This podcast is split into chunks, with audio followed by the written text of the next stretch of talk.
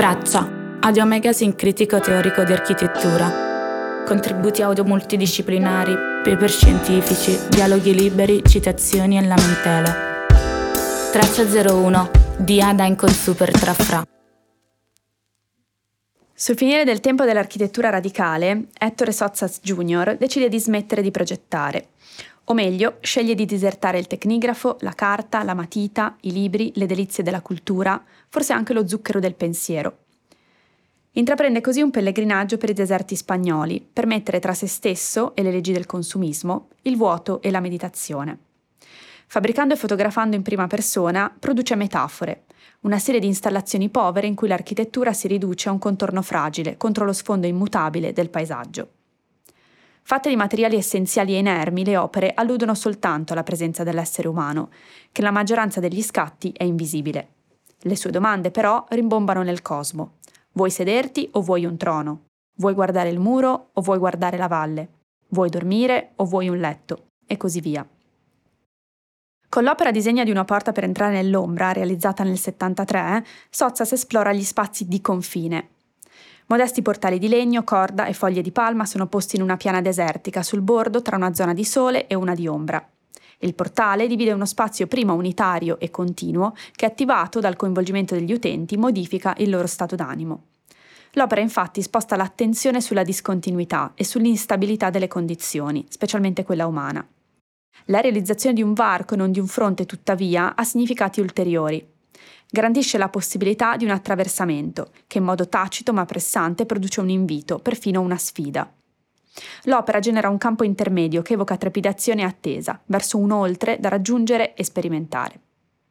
Gli spazi generati dalla porta di Sozzas sono soglie, luoghi carichi di qualità liminali che, citando Piero Zanini, riflettono sull'idea di spazio di confine, o ancora di più, sull'idea del confine come spazio. Proprio nella preposizione che lega lo spazio e il confine si specifica la natura della relazione che intercorre tra i due, ossia si chiarisce il tipo di attributi che il confine conferisce allo spazio. Quello di soglia è un concetto apparentemente sfuggente, che si palesa per contrasto. Nel suo libro Figure architettoniche, Soglia, Sergio Crotti la descrive financo come il confine drammatico tra l'irrinunciabile volontà di conoscenza e l'insopprimibile slancio trasgressivo. Trasferendosi dall'arte all'architettura, l'idea di soglia apre inedite interpretazioni dei conflitti che caratterizzano i territori dell'abitare contemporanei. Sostituendo l'idea di statica di confine, quella di soglia, infatti, si moltiplicano le potenzialità applicative degli spazi marginali.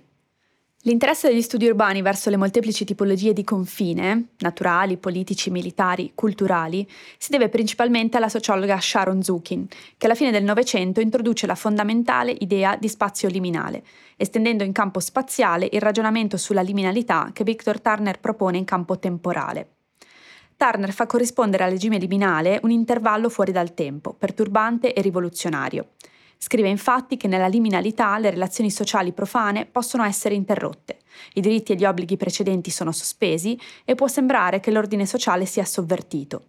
In questa prospettiva gli spazi liminali sono tempi e luoghi sul punto di cambiare, in cui avviene una neutralizzazione dei rapporti preordinati. Analogamente Zukin sostiene che gli spazi liminali siano figure cruciali che si collocano al centro delle città e non nelle periferie, dove si sono formati per effetto di forze che modificano la struttura dei territori. Si tratta di alterazioni che non rimangono distanti dal fulcro della vita e del lavoro contemporaneo, ma che si manifestano con evidenza. A fine Novecento, infatti, la crescente attenzione della sociologia verso la mobilità e l'affermarsi della network society producono cambiamenti irreversibili. La transizione verso la dimensione globale e la crisi del concetto di territorio enfatizzano le differenze sociali e politiche e ampliano la gamma di pratiche contemporanee. Su questa linea di pensiero, l'espansione del concetto di spazio, che si afferma in architettura soprattutto in epoca postmoderna, rinnova l'interesse verso i confini, producendo una frammentazione delle accezioni tramite cui lo spazio viene concettualizzato. Questa svolta, detta spatial turn, ne amplia il concetto, trasformando lo spazio in una potente metafora contemporanea. Lo Spatial Turn offre l'opportunità di incrementare approcci alternativi ad alcune discipline fino ad allora despazializzate, la geografia ad esempio, e al contempo produce molteplici forme di spazio, interstiziali, residuali o liminali, che indirizzano la ricerca e il progetto sulle linee di demarcazione, incoraggiando un superamento della loro natura tradizionalmente cristallizzata. In questa rivalutazione del concetto di spazio, poi, incidono gli effetti della globalizzazione.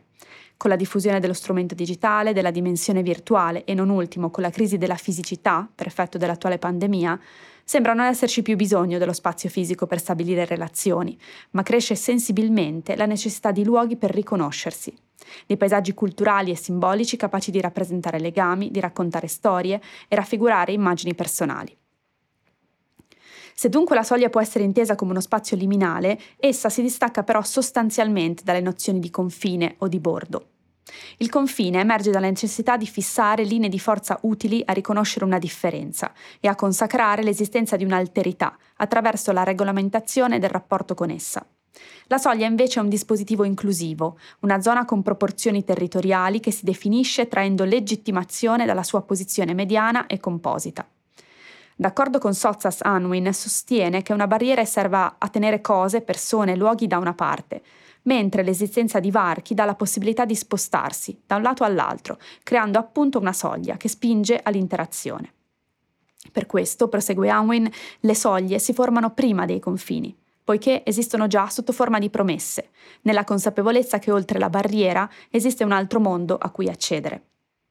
La genesi della soglia, quindi, si configura come un gesto fondativo che, sostiene Simmel, non produce soltanto una netta separazione, ma pone le basi per la ricerca di una futura connessione. In altre parole, la percezione del distacco a rendere naturale il successivo contatto. Su questa teoria sociale del limite Simmel scrive nel 1909 Possiamo percepire come correlate solo le cose che abbiamo precedentemente isolato l'una dall'altra. Per essere insieme, le cose devono prima essere separate. La costruzione di barriere e simultaneamente di varchi, dopo tutto, rientra nel campo delle grandi conquiste umane. Dimostra la capacità di contrastare la natura ritagliando una porzione di spazio finita dal resto del mondo, continuo e infinito. Sottolinea però anche la possibilità di uscirne fuori in ogni momento, oltrepassando il limite. Se la liminalità è una condizione vasta e a volte disorientante, quello di spazio di confine, o meglio di soglia, è un concetto guida. È un modo di guardare le aree intermedie delle città che destabilizza l'identità dei luoghi, imponendo nuove gerarchie, ad esempio in senso di orientamento, localizzazione e appartenenza territoriale. In questo senso ancora Zanini sostiene che vivere la liminalità aiuti a comprendere la natura dei confini. Nelle loro trame ci si esercita alla tolleranza, allo stare fianco a fianco malgrado le rispettive particolarità, accettando di essere parte di un'unica realtà.